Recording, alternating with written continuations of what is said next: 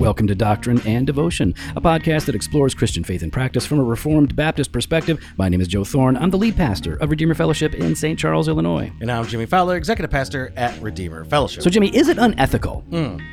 You're in the Dunkin' Donuts drive through. All right, you're in the drive through, yep. or McDonald's, or wherever. Whoever, yeah. So, you're in the Dunkin' Donuts drive, and it's a long line, Okay. but it's not too long. You're like, oh, that's fine. I'll, I'll do it. Like, so Yeah, there's, yeah. This, there's five cars. So you get up and you're like, yeah, man, I would like, uh, you know, iced coffee, Mm-hmm. four creams, whatever, whatever you do, how many how many creams do you put in? Four? and a large uh, four there. Four creams. Wow. Okay. Yeah, it's a large. Oh, If I okay. wanted coffee, I'd go get good coffee somewhere. I'm getting a Dunkin' Donuts iced coffee, so I want it to taste like a milkshake. All right. Okay. Go Yeah, ahead. Well, you go got ahead. two in there. No, one. Yeah, well, that's a medium. Yeah. Yeah. Mhm. But uh, even if it's a large, I always just do one cream, Mm, one sugar. yeah, I do no sugar. Yeah. Yeah. I only just do one Sugar. raw. Jeez, whatever. So, is it unethical? You're, you're right, in there, you, you place your order, and the line doesn't move, line doesn't move, line doesn't move, Mm. and it, you finally move up one, and the line doesn't move, and it's taking like 10 minutes, Ten minutes. 10 minutes, or f- maybe just five, maybe at the five minute mark, and you're like, it's not moving, something's going on, Mm-hmm. and they're not moving people ahead to go, hey, go park up there, and we'll bring you your big order. Yeah, yeah, yeah. Is it unethical to be like, I don't have time, I got to go? Not because you're being a baby, but because you're like, no, I don't have time. I actually do have to leave. So you Yeah. just, is it unethical to leave the line after you placed your order? So they're making it. Is it unethical to leave? I think five minutes is pretty short, dude.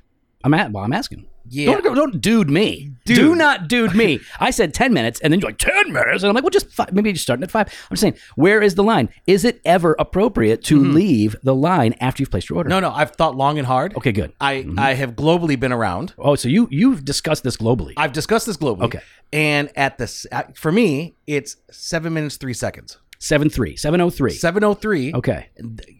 Bye. See, but that's arbitrary in that like I'm saying it's it's I've got an appointment and I'm not going to be late. And so But what what made you think going through this line would be less than five minutes? Because you Because you, I've you been- have set apart that five minutes is the mark. no I didn't. He did. You went ten, then went five. No, I, just, I, I said I said the, but I said the point was I said 10. I said so you've been in that long or maybe it's, you're just at the 5 minute mark, but my point was like I've got somewhere to be. Mm-hmm. So I've been going through drive-throughs, you know, since the 80s. Since I've been doing it a long time. Long time. lots of lots of experience. I know what- Globally? uh, uh, yes, as a matter of Oh, fact. okay. yeah. And I so I know what to expect and what's normal or common. Mm-hmm. And so I'm like, oh, I can make it through this. I got to go. Like, okay, Sunday. I can't be past a certain time. I got to get mic'd Oh, up and of everything. course. Right, okay. Yeah. So I, I stop at Dunkin'. Yep.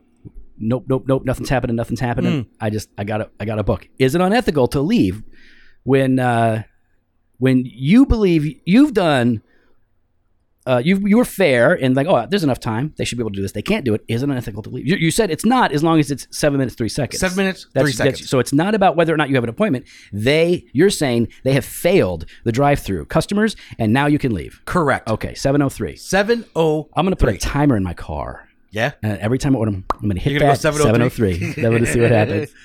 It's funny because I know it'll be like three minutes. I'm like, oh, time's up. I'm sure. Oh, it's only been three minutes. You're gonna Feels learn like like, seven. Yeah. You're gonna learn that you're. uh But I'm never, listen, I, I don't leave just because it feels like it's been too long. I only leave for like, I don't have time. I'm going to be late now. So I got to go. Yeah.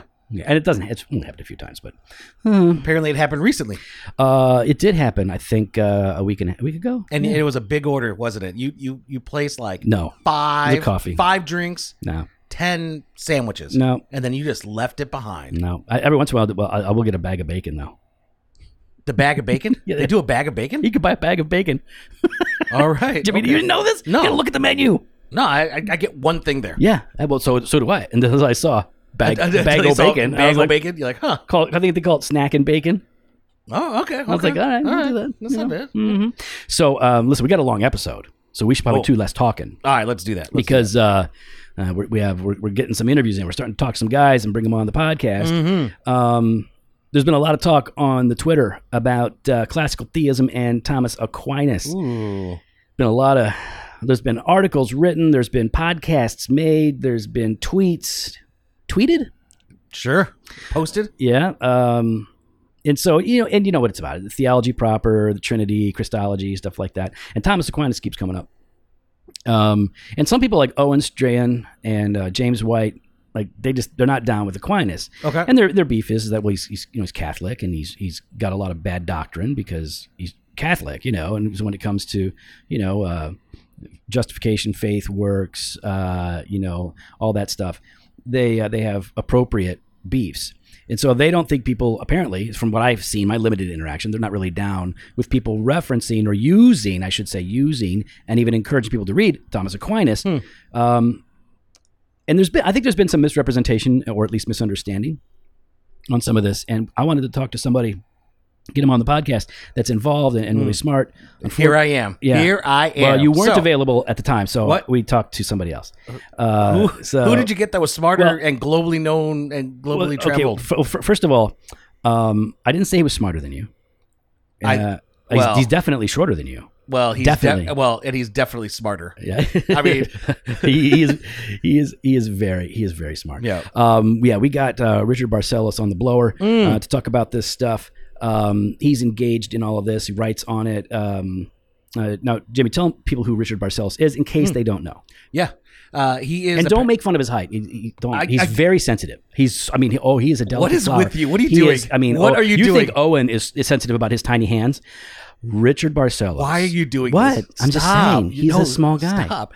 So, but uh, Pastor Barcellos is pastor of Grace Reformed Baptist Church in Palmdale, California. Must be nice. Must be nice. And he's the associate professor of exegetical theology at IRBS Theological Seminary. Yeah, man. Now listen, um, I if, if you know Richard, you know first of all he's taller than me, like everybody, so um, I'm allowed to make fun of him being short. Uh, but no, he's not sensitive. He's uh, he's so fun. He's one of those guys. Like he's funny. And He is. He's funny online. He's funny in person. Uh, he's real serious about the serious stuff, and he's chill about the stuff Yeah. you can be chill about. That's right. That's good. Love I it. love that. So hope you guys like this. Uh, it's a long one, so uh, buckle up, get comfortable. We got about an hour of conversation with Richard Barcellos. Check it out. Today, I have the opportunity to sit down with Richard Barcellos. Richard is pastor of Grace Reformed Baptist Church in Palmdale, California. He is the associate professor of exegetical theology at IRBS Theological Seminary and the author of a ton of great books like Getting the Garden Right, Adam's Work, and God's Rest in Light of Christ. There are some really good endorsements for that one. I mean, people should check out the endorsements because I think there are some. There's some out. I mean, some one of those endorsements are almost as good as the book, in my opinion. But anyway, um, also the Lord's Supper as a means of grace, more than a memory. Every Baptist is, that's required reading if you're going to be a Baptist for sure. Um, Trinity and creation, a scriptural and confessional account, very relevant here today. Uh, Richard, thanks for coming on the podcast. We really appreciate it. Well, thanks for having me. Been looking forward to it. been wanting to get you on forever and uh, so excited and uh, one of the things that I've always appreciated about you um, in all of our interactions and the interactions that I see uh, uh, between you and others online, one I appreciate like beyond your writing. Your I think your writing is incredible. Um, I, I love that you are serious where it matters, and you are relaxed and funny where there's freedom. Like you're not you're not one of those guys who is wound super tight and just can't breathe and enjoy the life that God has given you. I, I, I love that about you. Yeah, I think sometimes uh, because of the limitations of the internet, that gets me in trouble, and people think I'm being being nasty instead of just trying to say, "Hey, let's lighten up." It's Twitter. You yeah, that- exactly. And here, but I will say this: there is one thing that you do on Twitter that nobody likes. Hmm. That's it. I, I remember when I started I started following I'm like, what's he mean by that? Is this good or bad? I don't know what to do with this. I'm confused. And I'm looking at the context. I'm like, oh, okay, no, he. I, I- think he, I think he likes it, but then, it, yeah, man, that's uh, I love that. I love that. I think, I think it, I think it annoys enough people that I think you know that, and I think that uh, that helps you continue to do it. I had, I grew up with three brothers on a farm. Life was tough, so this is my my payback to somebody. Love it, love it. Well, look, um, you know, Twitter is definitely um, a very weird place, and when it comes to how Christians use Twitter, there's like a bunch of different conversations going on at any given time, depending on the tribes that you're a part of, um, you know, the schools that you've gone to or whatever. And sometimes they get really heated. And lately, There has been a lot of talk about some guy named uh, Thomas Aquinas, not a uh, Marvel superhero. Thomas Aquinas, uh, classical theism, theology proper, the Trinity. Like this is this is not just like hot topic, hot take kind of stuff. This is weighty, serious theology that people are discussing, debating, ranting, raging, getting hurt, hurt feelings over. There's a lot going on uh, in all of this, and I've I've seen a number of people s- kind of step into it lightly to go, I don't understand what we're talking about here, or who's who's Thomas Aquinas and what is Thomism and why isn't it called Aquinasism? Like people have questions, like they're like, what what is going on? So I thought maybe we could just start with this. Can you explain, uh, you know, just as simply as you can, uh, in whatever order you choose, who is Thomas Aquinas? And what is this conversation and controversy essentially about? Well, first of all, I am no Aquinas or Aquilinian scholar, however they say it, uh, whatsoever. I've read more out of Co- Thomas's commentaries on Scripture than I Mm. have on his Summa. Yeah. So th- there's just putting my cards on the table. But uh, it, the issue is not uh, Thomas Aquinas. For me, as a confessional Mhm. Second London uh, Confessional Baptist, it's about what I confess. So it's about confessional theism. What does the Second London mean or entail by the terms it uses? Now, if we go back to the early 1990s, uh, actually late 1980s, I was working while I was in seminary at the Master Seminary. I was working at it used to be called the Grace Book Shack, Hmm. and I saw these this this hardback volume. It was called Dictionary of Latin and Greek Theological Terms by Richard Muller. Now, at the time, I believe Dr. Muller was was teaching at Fuller. Okay. So Fuller and Masters at the time weren't, you know, they didn't go golfing on Right. Or anything. anything Very like different that. schools. So people warned me about the book, and it just sat there. Uh, I think it was 1987 or 8, and I said, you know what, I'm going to get it. So I bought it. I didn't use it until I got out of seminary in 1990. But I also read another book by Muller. I think it was his dissertation on Christ and predestination or something like that. It's gone through at least a second uh, uh, edition. I, I read it in the early 90s, way over my head. Okay. And then I started using that dictionary more and more and more. And then I also bought around the same time, or maybe the early 90s, the first two, two volumes of post Reformation Reform Dogmatics actually came out in a weird Baker typeset in, Okay. in the late 80s or early 90s. Looked like somebody's, you know, homemade typewriter Right. and and uh, I'm not sure how much I read of those, but I thought to myself, this this seems important. Now, if you fast forward, you know, by the time you get to uh, I don't know, was it late '90s or early 2000s? The Post-Reformation Reformed Dogmatics four volumes came out. This is all related, hopefully, to your question Right. Right. at least from an academic and a pastoral side uh, uh, of the things. So what started to happen was this this Muller guy and others, Carl Trueman, uh, Scott Clark at Westminster Seminary Sure. a little later, uh, and, and there are others. They started going ad fontes, going to the primary source documents of the 17th, 16th, and 17th century, and they, I think, sufficiently debunked what I was taught: the Calvin versus the Calvinists uh, school. You know, Calvin Right. was more biblical, Christ centered, and the other guys, uh, I don't know what happened to them. They, they they took a philosophy course in undergrad and they brought it into their theology and they got all scholastic. Well, that's what I was. I was taught that, uh, and it, it just was, you know, part of the the, uh, the uh, culture Right. of the day when I when I was in seminary in 1986 to 89. But but then I started reading some of these guys and I started to realize, you know, our heroes, uh, you know, like John Owen, and I would put Nehemiah Cox in there as far as a particular Baptist Yeah. goes. They use technical terms a lot. Uh, what do these terms mean? And so that's where Muller's dictionary comes in because Mhm. we don't have the right to tell the old guys what their terms mean to Yes. us. Well, we can do that if you want, but you won't understand what they're saying. Yeah. So I started using the dictionary more and started, you know, once the, the, hardbacks of the post Reformation Reform dogmatics stuff started to come out. I, I started doing that, and then late '90s, I got into a, a, a, a I took some post grad courses, and it involved a lot of reading primary sources, 16th, 17th century. And then I honed in on for my dissertation finally on an issue of uh, hermeneutics and, and, and biblical theology, the interpretation of redemptive history. And I studied John Owen's uh, anachronistically titled Biblical Theology and Hmm. compared it with Geerhardus Vos's. Right. And I, so I tried to see continuity and discontinuity between the, the two, and there's both. There's a lot of continuity, and so that got me into 17th century Owen, um, people around him, hermeneutics, covenant theology, and I at some point I came came to the conclusion, that, you know, I'm reading in the 17th century. They did things way different back then. And then if if you think about the confessional document itself, the Second London, that's a 17th century document. If I'm going to understand it, I need to get into the, the thought world hmm uh, as much as I can uh, in order to understand it. And so that was that was my beginning with late '90s reading primary documents and stumbling over some of the the Muller school. I, I realized, you know, even my view of the Trinity, the incarnation of our Lord, certainly impassibility and simplicity. I didn't have, uh, I didn't understand the terms. First of all, I, I didn't have the concepts embodied in the terms that were used back then. I had my own concepts Sure. imposed upon upon the old terms, and it it made mincemeat of the confession.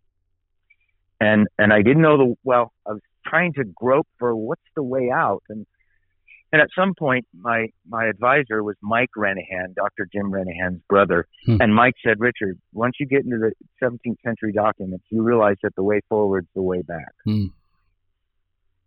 And you know, at some point after he, he told me that like 1997, but it took me a few years to get through my numbskull. You know, I thought the way forward's the way back. Oh, the Enlightenment happened. Yeah. That messed up everything. Mm.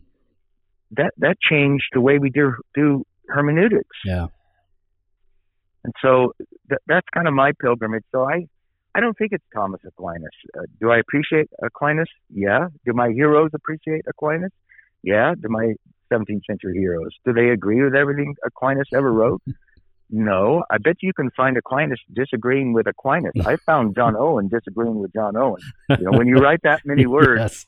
uh, over a long period of time, you change your view on certain Sure, things. Of course, yeah. I never, I never, I never changed. Well, you don't. If you get it always right, you don't have to. Yeah, Yeah. we're you know we're about the same height. So Close. You're taller. we get it. We get it.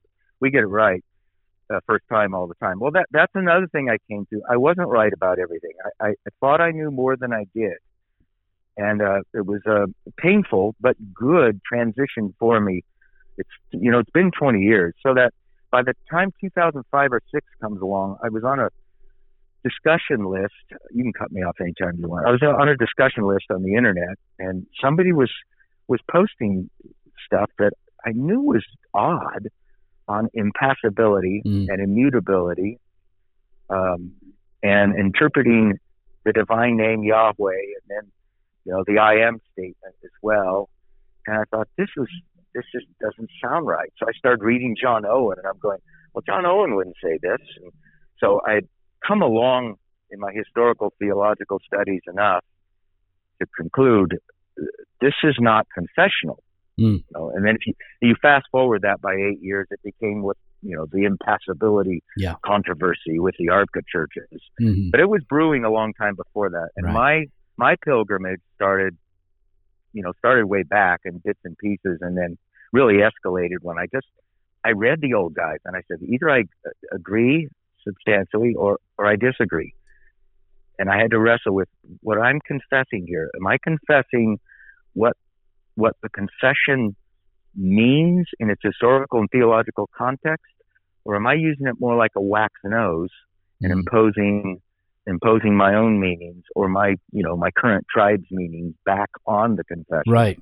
But I, I, I wrestled through all those things. So that's why I say I don't think the issue is Thomas Aquinas. I think the issue is, at least for me as a as a confessional Second London confessional Baptist, it's what do I confess?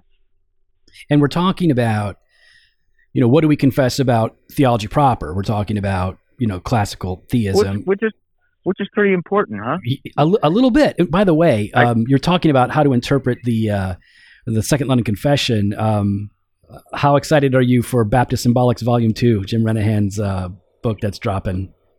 Yeah, I I've read portions of it. Of course, or of course, I had to correct Dr. Renihan several times. Oh, well, yeah, that's that. That's Yeah. it. Bow tie's too tight. Sometimes you gotta yeah, yeah. loosen yeah, it up. I think it's. I think you know. I, I view Jim. Of course, I love Jim. We're really good friends. I esteem him highly for all good reasons. Um, fewer. There are fewer finer men on the earth. You know, you've spent time with him. Yeah, love him. It's. It's. You know, when I got to know that Jim and you were friends, I'm going. Those guys are like totally opposite in many ways. He, but he's so But- gracious, so Well, that's Jim. kind. He's just he, he just he rolls with it. You know, I, we had Yeah. Swifts had so much But- fun. I, I think he's the foremost expert on the sec- second London Confession alive, uh, and that's not to depreciate, you know, Tom Nettles and Oh yeah, and uh, Michael Haykin. Those are great men as well, great Baptist scholars. But Jim is unique because since since um, I don't know the early '90s, I guess he's given his life to understanding the confession in, Mm. in its historical and theological and philosophical and ecclesiastical context, and has done work nobody's nobody's done. Has read stuff um, you know nobody has at least read and put together and and and and and been enabled by uh, hard work Mm. to make it all make sense. Um, so I'm looking forward to it. I think it will be very helpful. You know, it's not like uh, it's not like Dr. Waldron's. It's Mhm. not like Dr. Fesko's. Yeah. uh, it's going to be unique. And I just started I going through it, and uh, it, I think it's epic. I, I, I'm, I just, I'm so, I'm so blown away. I think it's going to be such a big help because we can see Reformed Baptist, particular Baptist, confessional Baptist, growing in number. At least it seems that way to me. Um, especially thanks to you know RBAP and people that are. I mean, we have so many good theologians that are putting out amazing orthodox theology when other denominations aren't. Um, I, I see it really growing, and this is going to be a great tool for helping people work through uh, through the confession. So let's get to the heart of this thing. So, what's driving you in this conversation is, you know, going back to the confession, understanding the confession in its proper context um, and, and history, returning to the sources to understand um, the meaning of words. But what are what is the controversy that people are are like? People are people are throwing barbs at each other. People are getting their feelings hurt. They're like all things are happening. People are whining, uh, crying unfair. People. So this it seems to revolve around our uh, our understanding of of the, the knowability of God and who is God and how does God operate. Like, how would you sort of summarize what people are actually talking through? Yeah, uh, um, the issue behind the issue. Yeah. Yeah. I, I, I have thought about this, and on the you know on the surface level, it's the confession, it's um, the classical Christian doctrine of God as embodied by our confession and found you know in in the uh, in other documents, not only Reformation but pre-Reformation documents. But I think the issue is twofold. It's both. Um, might be threefold, but I'm just going to say twofold right, now. Uh, it's it's an issue of hermeneutics, and it's an issue of the method whereby we construct Christian doctrine. So theological method. And the reason why I, I say her, hermeneutics is because, and I said this before, you know, this is the 17th century. They did they do things different here. You know, that's a quote from a book. I forgot the book. Some guys talking about antiquity, and I don't think we've realized. I know I didn't realize how much Enlightenment philosophy had impacted the way I look at documents and try to interpret, in our case, Scripture. For instance, um, I was basically taught that the, best way to interpret Scripture is with no assumptions, with no presuppositions. Yeah, that's No. easy enough. Yeah, in the pre-modern world, they would say, "Get out of here! You're from another universe. Right. We don't talk that way." And those people don't Uh, exist that can come to a Yeah, text yeah. without such things. They didn't until modernism, came. Right, and right. then the the whole Kant thing basically says, you know, we would be raping the the will if we allowed prejudgments in the mind uh, to to to to to be formulated in order to help interpret something outside the mind. Mm. So we have to dump, we have to have a mind dump kind of thing. You know, I actually had a friend who used to work at the seminary I, I was trained at uh, who said this. He says, I happen to believe that um, we can basically live uh, our lives and interpret scripture without any assumptions. Mm. And I thought, well, you know, at the time I didn't push back very hard because this guy liked to go back and forth, and I don't like doing that. But but I he's wrong. He's way wrong. Um, that's a modern approach to herm- uh, scriptural hermeneutics. Rid ourselves of as many presuppositions as we can, and then go to the text. Just you know, me and the text. Now the other But let's, of hang the on, on that on that point. Yeah. Let me just ask because maybe you could unpack that for people. Um, because it, it- just a day ago, as of recording this, uh, you put up a tweet that said it is unfeasible to derive any theological concept from Scripture without a secondary means apart from Scripture. Um, and there, you and others have said a few similar things. And guys like, I mean, Owen Strachan is like, what in the what? Absolutely bizarre statement that undercuts sola scriptura. Um, and thankfully, we had some people in there step in to say, eh, of, of course, this is this is not a this should not be controversial. Uh, what, what Richard said, um, and I, I well, I didn't. I didn't. you were it. quoting, yeah, you were quoting I quoted it. uh, from Modern Reformation.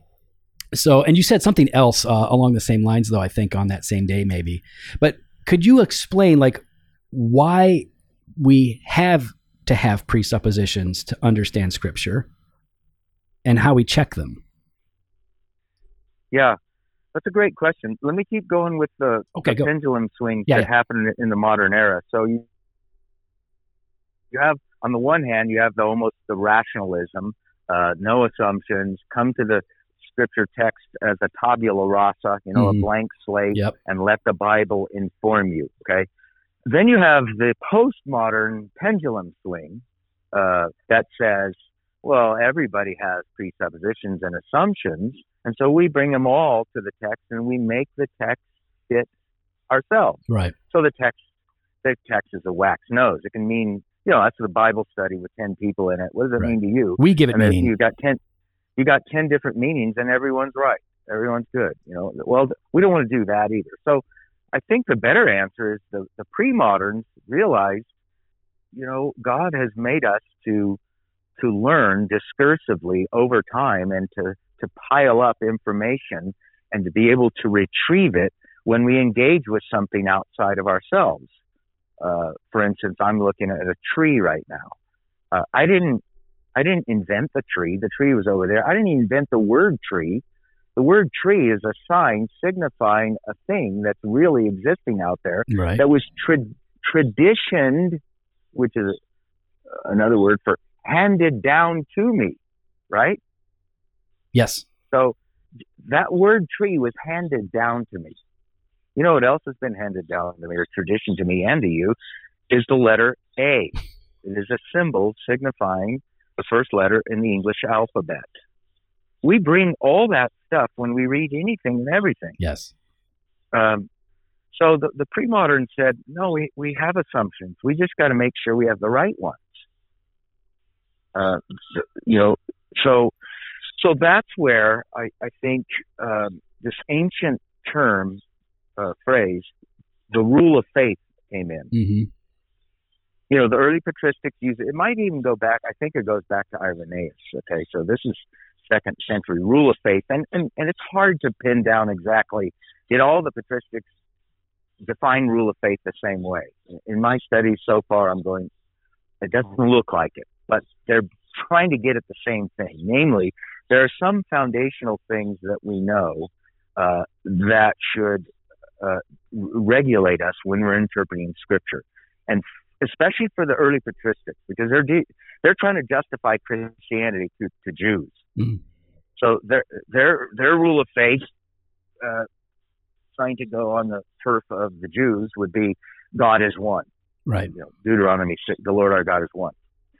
Um, however, um, the New Testament clearly teaches that the Lord Jesus Christ is the second person of the Godhead who assumed humanity for us and for our salvation. So they would get a Trinitarian element into their into their um, into their rule of faith, and they they would also do this. What what the Old Testament promises is Jesus and what we call Christianity. Mm. So that's what they're trying to do. They're trying to say, look, Chris. Matter of fact, if you read the Apostolic Preaching by Irenaeus, it's basically a sermon like you'd find in the Book of Acts. Mm.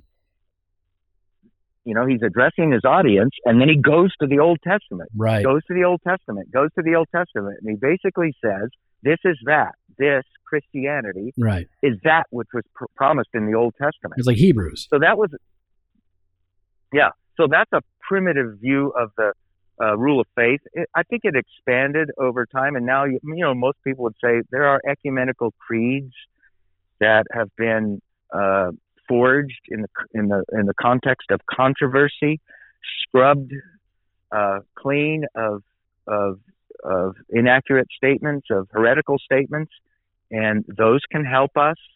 That, that would be a you know the Nicene Creed, the Athanasian Creed. Those are good creeds to have. At least the contours of it in your mind as you're reading uh, Scripture. It helps you. It guides you. That doesn't mean it, it's a lord over Scripture. It's a ministerial tool Mm. under uh, Scripture that Right. helps us understand Scripture. Because if if you don't have something like that, or you know, like we would say the Second London, it, it could be a rule of faithful. If you don't have something like that, you're going to have something Right. okay and so I- i think what ha- what's happened is uh, i know in my pilgrimage in hermeneutics is i had a modern notion of hermeneutics i was just trying to get into the mind of the human author hmm and d- d- determine the meaning based on whether or not he would understand it that Right. way and That's what I was taught. I, you know, yeah, whether you have to get into the mind of the original historically and politically and philosophically and religiously conditioned audience, first audience he was writing to. And, you know, I tell my students, I say, look, th- th- they're dead. All we have, we have the text. And, Right. and you know, we have, you can use background material to help and stuff like that. But that is a modern question. What would Matthew have believed this? Would Yeah. Moses have believed this? You know, like like when you when you use Paul's uh, lead in Ephesians five, and you conclude well Romans five, you conclude Adam was a type of Christ. But if you use Ephesians five, if you want to be historically Christian, you're going to conclude Eve was a type of the church. hmm And so the comeback, the modern comeback to that is, what would Moses have thought? Well, he's dead. You know, we really do. I think Moses would have aha moments if he could read the entire canon of the Hebrew text and the Greek New Testament. I think he'd say, wow, this is bigger and better than I ever thought. But to pin on Moses, um, the necessity to understand everything that the entirety of Scripture ends up teaching us, that's unfair to Moses, and it's a very modern move. Yeah. So I think we have that going on. And I had a- the way we can, I had a professor, um, Robert Stein, uh, synoptic scholar, and I think I read every one Yeah. of his books, um, most of them before I even had him as a professor. Um, and but he he he made, he made it a point uh, with his with us to say like you you can't you can't get into the mental acts of the author. Like you you're not going to get into his brain and know Yeah. all that he's trying like what his intent was. You can only you can determine uh, based on what he says and context and history, but you can't get into his brain. You have to deal with the text as it relates to the rest of the canon. He was making he was making a similar point uh, to what you're making. Yeah, that's a good point. You know, uh, G.K. Beale has this statement he makes about the peripheral, cognitive peripheral vision of the authors. It was broader than just what they wrote. Yeah. Uh, Yeah, they knew more than what they wrote. And then when you when you consider like a New Testament author, um, either quoting, citing an Old Testament text or alluding to it, their cognitive peripheral vision of what that text meant in its context was broader than just the text itself Oh, as yeah. well. Clearly, They they're didn't read the they're they abusing the scripture. They're abusing scripture based on modern hermeneutic principles. well. Well, yeah. Well, that's that's the that's what I was kind of taught. um, ha- happily, the Master Seminary doesn't teach the same theory of the New Testament use of the Old that when when I got it. They they they teach a lot better theory now, but but uh, you know, those are some of the difficulties. You know, I was I was mentioning it's both hermeneutics and the method whereby we construct Christian doctrine.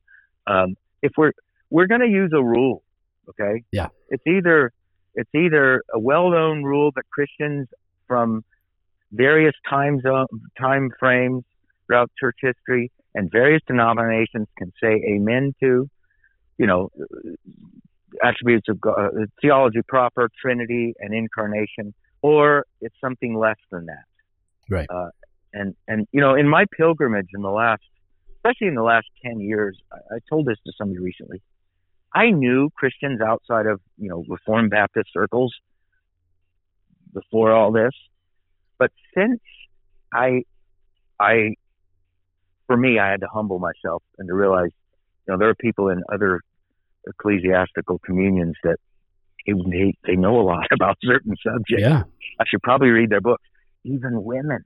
yes. I read women theologians well, too. be careful. Uh, when I Don't tell John yeah, Piper. Well, when I yeah, well, when I started doing that, I, I became friends with some of these guys, and not just friends on my shelf, though I'm friends with guys on my shelf Right. and women on my shelf, but in person as well Mm. at ETS, Yeah. uh, online, and and I'm you know some of these guys are not Second London guys. I text them. Mm. They text me back. I have chats with them. You know, one of them has met my parents, and he's hmm. not even a Baptist. you know, but but I but they're brethren, and and I think we need to to, to, to learn from from from others, and and you know, I don't agree with everything I I read. Obviously, I don't con- no, I don't confess Thomas Aquinas. I don't even confess John Owen. Right. Part of me wants to, but but Sure. you know, I can't. Uh, I confess the Second London. That's I do because I think it's biblical. I also think on the core doctrines, the essential doctrines of the Christian faith, it's historically orthodox, Mhm. and that's what I'm talking about now. Yeah, yeah. You know, historically orthodox core doctrines. They built them different back then. They had Right. a different hermeneutic, and they built their doctrine, doctrinal construct. They, they constructed Christian doctrine differently. So to demonstrate that we're not just straining at gnats here, right? That the, this this is not some, you know, ir- irrelevant s- scholastic, you know, put that in scare quotes, um, argument um, about how many angels can dance on the head of a pin or whatever. We're we're, we're talking about Which is an important. That is an important question, by the way. But anyway, go. yeah, but you know, people look at that and they think like, oh, you know, and they kind of dismiss these things as if they're merely academic. These are not academic issues in, in a sense that they're a divorce from the, the life of faith for everyday Christians. So what what are uh, one or two like important errors that you see being embraced as people are approaching uh, you know theism and theology proper like w- what is the way that this is working itself out in a in a dangerous fashion a specific doctrine Okay, uh, let me preface this with this. When we talk about doctrines, uh, we're not talking about dudes. So there's a Yes. distinction between doctrines Thank and dudes, yes proposals and persons, yes ideas and individuals. good Okay. good word So I, I can dis I can disagree with a brother or Mhm. sister and still be friends. Yeah. Like like I disagree with you on something that Oh, we both sure. talked Yeah. about before, but Yeah. I think you're my friend. You're we, just wrong. we're well, we're we're the we're in the short guy club we got to be friends um, yeah, yeah, yeah. Yeah, So- I, I've so, never uh, understood that. Like, here- I'm here- friends with. Listen, I'm friends with atheists. I'm. Fr- I, I could be friends with all kinds of people, and then in the church, of course, then you have real friendship of people that I disagree with, um, and we debate and discuss and laugh and eat and drink, and it's it's okay. So I, I think that's a good word. Go ahead. Yeah. So to give a contemporary example, um, and uh, have you read?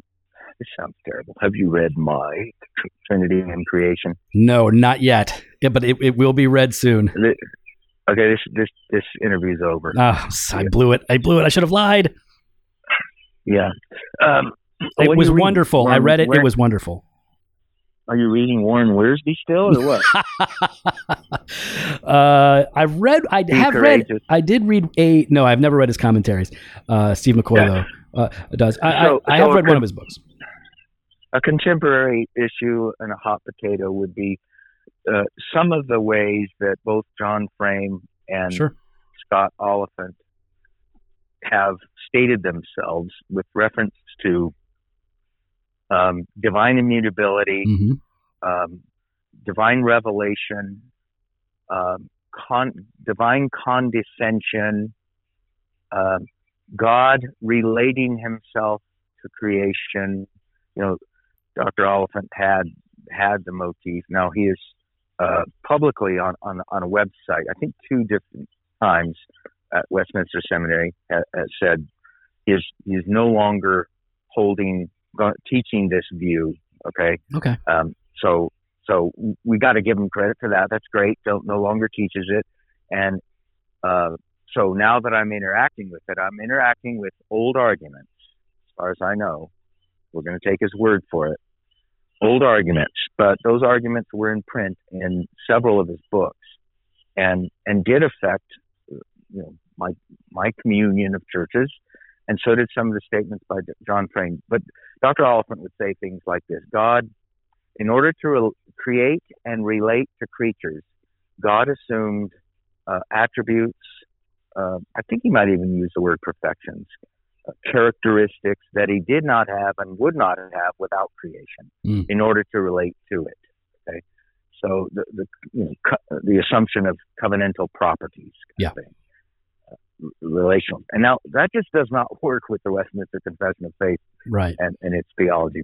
And Theology Oliphint proper. Presbyterian Westminster, so that that's very relevant here. yeah, it's very relevant because you know Dr. Oliphint's very well known uh, scholar. He writes books that get published by various authors, and then you know our guys read them. In simple terms, though, And- what's what's the problem with that? Like, how, like what what's wrong with saying like, well, yeah, God had to become what He wasn't in a sense. Okay, well, yeah, because it sounds like the incarnation. Okay, but he's not talking about Right. the incarnation. That's right. He's talking about in order for the transcendent God hmm to be immanent and and really communicate with us, he has to assume things that he takes to himself that aren't a part of his essential being. Okay, hmm so he, he doesn't want to call them essentially God, but the question is, uh, are they God or not God? You know, that's the James Dolezal pushback on Mhm. it originally several years ago on, on Reformation 21. Are they God or creature? Uh, if they're creature, then they're not God and just, you mean God as God is eternally can't create and communicate with creatures unless he adds a you know some sort of theistic addition. He assumes something more than what he was, and that's what he reveals. He reveals himself to us through those created mediums. Uh, you know, you have to ask yourself, what's being revealed to us? Mm. The eternal God, or the eternal God through these things that he takes upon himself? John Frame had some similar statements. Um, you know, God has two existences, hmm uh, a, an atemporal, uh, timeless existence, and then a temporal existence. And I don't think it was a slip of the pen either, because if you read that statement in Right. context, and I forgot exactly where it is in the book, um, um, it just, you know, it just doesn't make No, well, sense. It Frame is a- work. Frame is a is a is a very smart guy, brilliant guy. He's a very good writer. Like, yeah, there's, he's he is articulating a, a very specific way of conceiving of God. Like, I, yeah, that's not a that's not an oops. Yeah. So so those are two examples where very well known men and very you know God blessed ministries and very used by the Lord in various uh, spheres uh, where where I, I think that they went wrong. You know, Dr. Oliphint has statements in print where he says things like this. Um, I happen to believe that the doctrine of God needs to be reworked with a more consistent reformational principle behind it or something like that. It needs to be uh, redone from the bottom up. And one of the reasons he says that is because he believes that that a lot of the reformers, especially the post-Reformation guys, they got anthropomorphisms and anthropopathisms wrong. Hmm. Um, words used in Scripture Right, that describe God in human form or human passion right. um, and so he says they got him wrong, and the reason why they got him wrong is because of because too heavy dependence on Thomas Aquinas, Mm. and Thomas Aquinas erred like his father Augustine. Mm. So it goes all the way back to Augustine, but he puts the fault of the post-Reformation guys more at the feet of of, of them following Thomas Aquinas on some of these passages, and and uh, you know when I first read that I thought, what? And then I thought, oh, well, this makes sense of why he goes the direction he does. He he doesn't like the more traditional interpretation of of those anthropopathic and anthropomorphic uh, passages, and he's got to find fault someplace. So instead- the guys uncrit- uncritically followed Thomas. So, in, and so instead of um, arguing or embracing the idea that Scripture uses anthropomorphic language to describe God to us, so that we can, you know, gather a, a sense of who He is, what does He do with those anthropomorphic and anthropopathic statements? Yeah, well, he, he doesn't deny either uh, of those principles in Scripture. Okay, he just thinks that there are some times when when the Christian tradition um, um, didn't allow the Bible to speak more uh, literally or Mm. properly about some of these things predicated Yeah.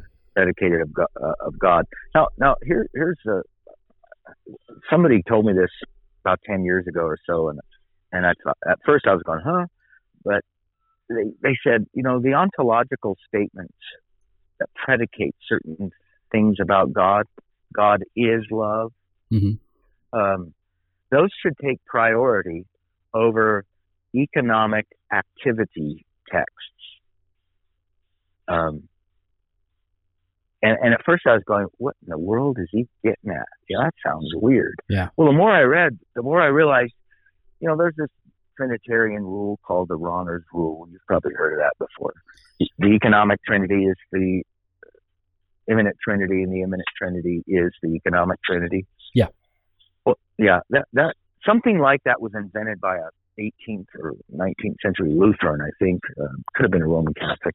After, I think it was first a Lutheran, then a Roman Catholic, and then Karl Rahner was a 20th century Roman Catholic. Genius, brilliant guy, and he he pushed that. But I think what's happened is Protestants have taken that and and and and and either consciously or unconsciously gone in directions that just don't don't work.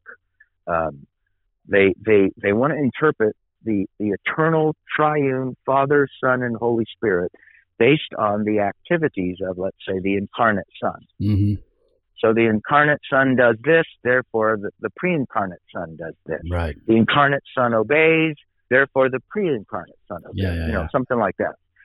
Well, the more I read, the more I realized, wait a minute, th- this Rahner's rule is pretty new. Mm. Uh, how did they do this before? Because you have God in say, God in Himself, uh, eternal, eternal God, and you have God creating and sustaining and working and operating. You know, economic activity, the, the outworking of the decree. You had b- those things before Karl Rahner came along. How did they deal with it? Well, if you go way back to the patristics, they talked about theologia, that is God in Himself. God just is Father, Son, and Holy Spirit Right. And oikonomia, the work of God, creation, Mhm. providence, uh, and the work of grace and consummation. And they they distinguished the two very carefully. God, not God. Yes. God, the works of God. God working, but God's works, God's effects aren't essentially God. Yes. So I, I think we should go back to the theologia of economia thing as well instead of the Rahner's rule. I think that's another problem in interpretation. We have, you know, we say we have no rules, but the Rahner's rule is back there in our Mhm. brains, and you can you can hear it in contemporary guys. Oh, well, that's the economic trinity, or that's the immanent trin- trinity. By the way, immanent trinity. What does the word immanent mean to you? If your wi- wife was sitting right next to you, she'd be pretty immanent, wouldn't she? Yeah. It means generally it means close. Yeah. Close in Close, relation. yeah. near. Yeah. Yeah. Um, which I think lends itself to ambiguity already. hmm You know, immanent. I, I don't know why he chose that word. It, I think it's a bad word, but um, Let me tell. I, I tell you, You like can- the uh, the the. Ref- you, I mean, you correct me if I'm wrong, because I, I oftentimes am. But it boy, seems do to, I know that. it's, it seems to me, you know, I can't tell time, especially different time zones. Um, Yeah. So what?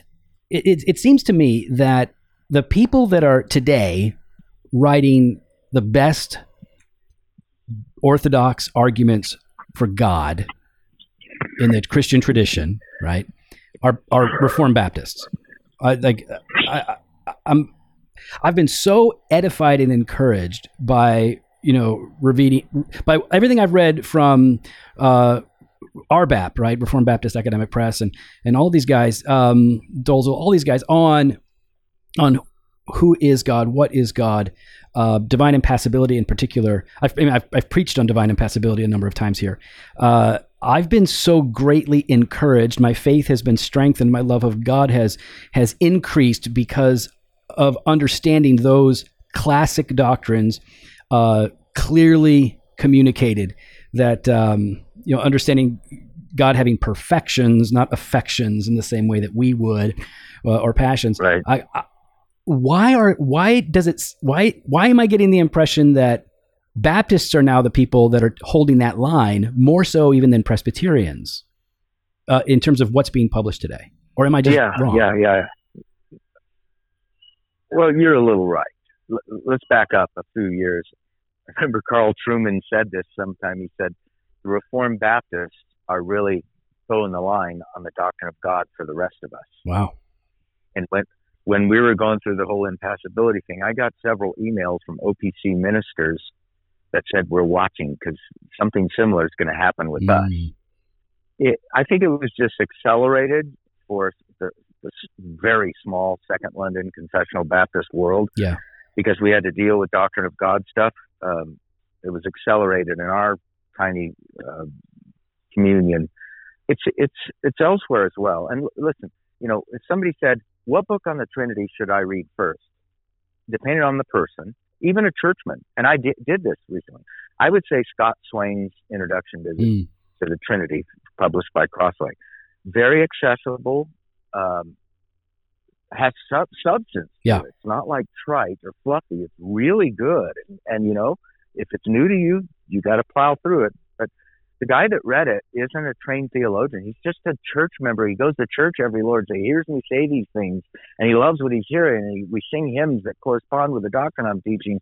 And he says, "Pastor, what should I read?" So you know, that's I wouldn't I wouldn't recommend they read. Um, uh, you know, Gilles em- Emery, an introduction to the Catholic doctrine of the Trinity as their first Right. dive into Trinity. I would recommend him.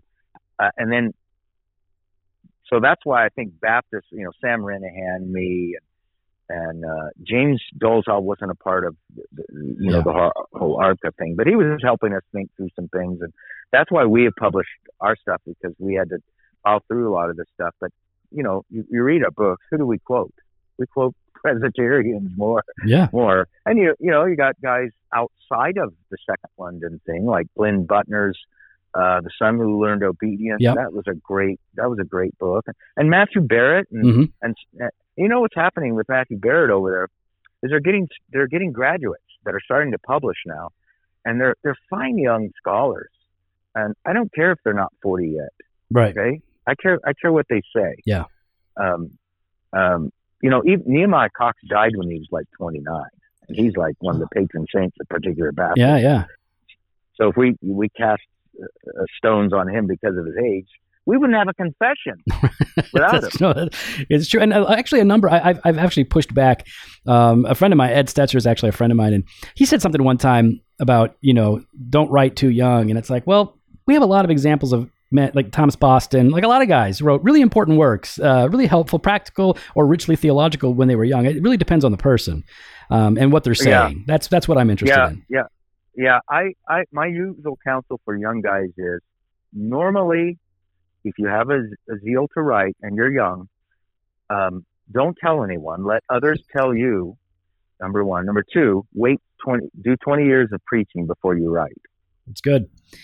Now, is that true in every case? No. Sam Renihan Started writing when he was, I don't know, seven. Uh, uh, it's just- Probably. it's just ridiculous. And everyone knows um, that man is a very gifted man. He Yeah. can write very on very heady, Mm. deep doctrines of the Christian faith, and just do an excellent job. And it's worshipful and, Mhm. and not overly technical. You know, his deity and decree has some tough stuff in it, but his uh, his primer, his God without Oh. passions, the primer. It's it's Oh, the it's the man. most accessible thing I've ever read to give to I- anybody. on yes, It's, it's beautiful. Study, it has it has study questions. too. Yeah. Uh, so yeah, I took about eight or ten people from my church through that on a Wednesday night. We'd go to a coffee joint and try to, you know, get other people to listen to us, and and we went through that book, and it was so helpful, so helpful. So just because somebody's in their 30s doesn't mean they they don't have anything to say. However, it is normally Yeah. the case, especially in our day, with with with classical Christian theism. You need some years under your belt before you can you know, like when I wrote Trinity and Creation, I, it was first, I worked on that thing for about five years at least. Hmm. I started working on it because I knew I had to give lectures, and quite often lectures at our pastors' conference, which is held every November, by the way. Yes. Plug that. Um, and I knew I want to do, I, want, I, I didn't just want to do better than the beginning on steroids for pastors, okay? Um, so I thought, well, I'm going to study this. So I did. I started working and working, and working, and and I had way too much material for the conference. I think I had got four lectures, and and you know it was well received enough that, and I'm old enough now. I'm 60. I know the kind of vibes I, I get back from guys who are my peers that are listening to me lecture. I know I know if it's if they're just being nice or if they're Right. Just really being sincere. And so I came back from that conference going, you know what? I got enough material to make this into a book. So I started working on it. Then I send it out to four or five, six guys, you know. And if I name the guys that I sent it to, you know every single name. And they're not all Baptists. I'm thinking about writing on this subject. Here's an abstract or an overview. What do you think? Go for it. So when Yeah. they, I get a go for it, I go for it. And and and that book, um, you know, I, it took me 50 some years to write it. That's the way I say about my Right. book. I was thinking and reading uh, my spare time reading for about four years just on Trinity and creation. Yeah. You know, books on that, just immersing myself. And, and, you know, I remember sent, sending a chapter out to James, I think it was James Dole, so I'm sure it was. And he said, you don't want to say it this way. Uh, it sounds heretical. of course, we're no longer friends anymore. I Well, yeah. him, but That's what happens. Yeah. Well, I think Yeah, that like that- that's that's that's maybe this is a, a good way to, to sort of wrap this up, which is to like you you've mentioned a few books here. People that want to wade into these theological waters, because like I I, I, I agree, uh, there's a whole lot of hot takes out there by people that haven't read, they haven't even read the classics. They haven't they haven't read enough to have any sort of breadth and depth uh, to discuss the matters. They're really talking uh, about these things in a very with a very small circle of influence around them, usually within their own tribes. So, what are some what are some like essential readings that you would say here are some things you need to get? I mean, obviously, uh, we want to include Trinity and creation in there, but um, so but you know, you mentioned Scott Swain as as a Yeah, good well, introduction it- to the Trinity, it- let's just say if if if I'm speaking to regular church members, right? you know, like if somebody a member of my church and they haven't, and I know them, I know their reading habits, they haven't read, kept up, they're just wanting to get into it. I would say Scott Swain's introduction to the Trinity is good. Simply Trinity by Matthew Barrett as Mhm. well. It's pretty long, you know. It, it has in notes, yeah. No, what? How did that Um, happen? I don't know, but it's it's it's not a Baker academic. It's just regular Baker. So I, I guess they don't do that. But those two books are helpful. And then you know, like Divine Simplicity has kind of been a hot potato. hmm I, I wouldn't recommend God Without Parts. Okay, Okay, if you ever you ever try to read that thing, it's like what? no, Oh, it's James Dolezal's dissertation. yeah, I would recommend sim- simply simply God or God. Is it simply God? Simple God. Peter. He's an Anglican. Peter Sam Sanlon. uh, I'm gonna look. Let me look it up here. Um, Okay, I think it's it's an IVP book. Very readable. I mean, you know, very readable. Come on, we're talking about God. yeah, Okay, you gotta you gotta engage your mind. Read slow. try to understand things. If you have to, buy a Richard Muller Dictionary of Latin and Greek theological terms. Yeah. Uh, and if you're a pastor, not only do you have should you have that, you should also have Dictionary of Scholastic Philosophy Mm. by Bernard uh, W U E L L N E R. Wilner, I don't, I don't know how to pronounce his name, but Right. the Dictionary of Scholastic Philosophy. If you're a pastor, get those because it'll help you sometimes understand Muller's dictionary. Even. Right. Um, so Fred Fred Sanders' book on the Mhm. Trinity. You know, look, I, I mentioned the Presbyterian, I mentioned an Anglican, and now Fred is evangelical free. I think he's classic Arminian dispensational Mm. as well. So he's a good friend of mine. We we go back and forth a lot um, in in a good way. He's actually we had lunch together with a bunch of guys last year uh, on the first day of our conference. He's going to do it again. Fred rode up on his bike to Sam Renihan's house. It was great. It's so fun. Uh, so so these aren't my tribe, you know, Right. little clique kind of guys. These are just Christian scholars who know what they're talking about. You know, uh, so th- that's. Uh, I'm sure I'm forgetting some book. You know, A.W. Pink's Attributes of God. Yeah. Out there.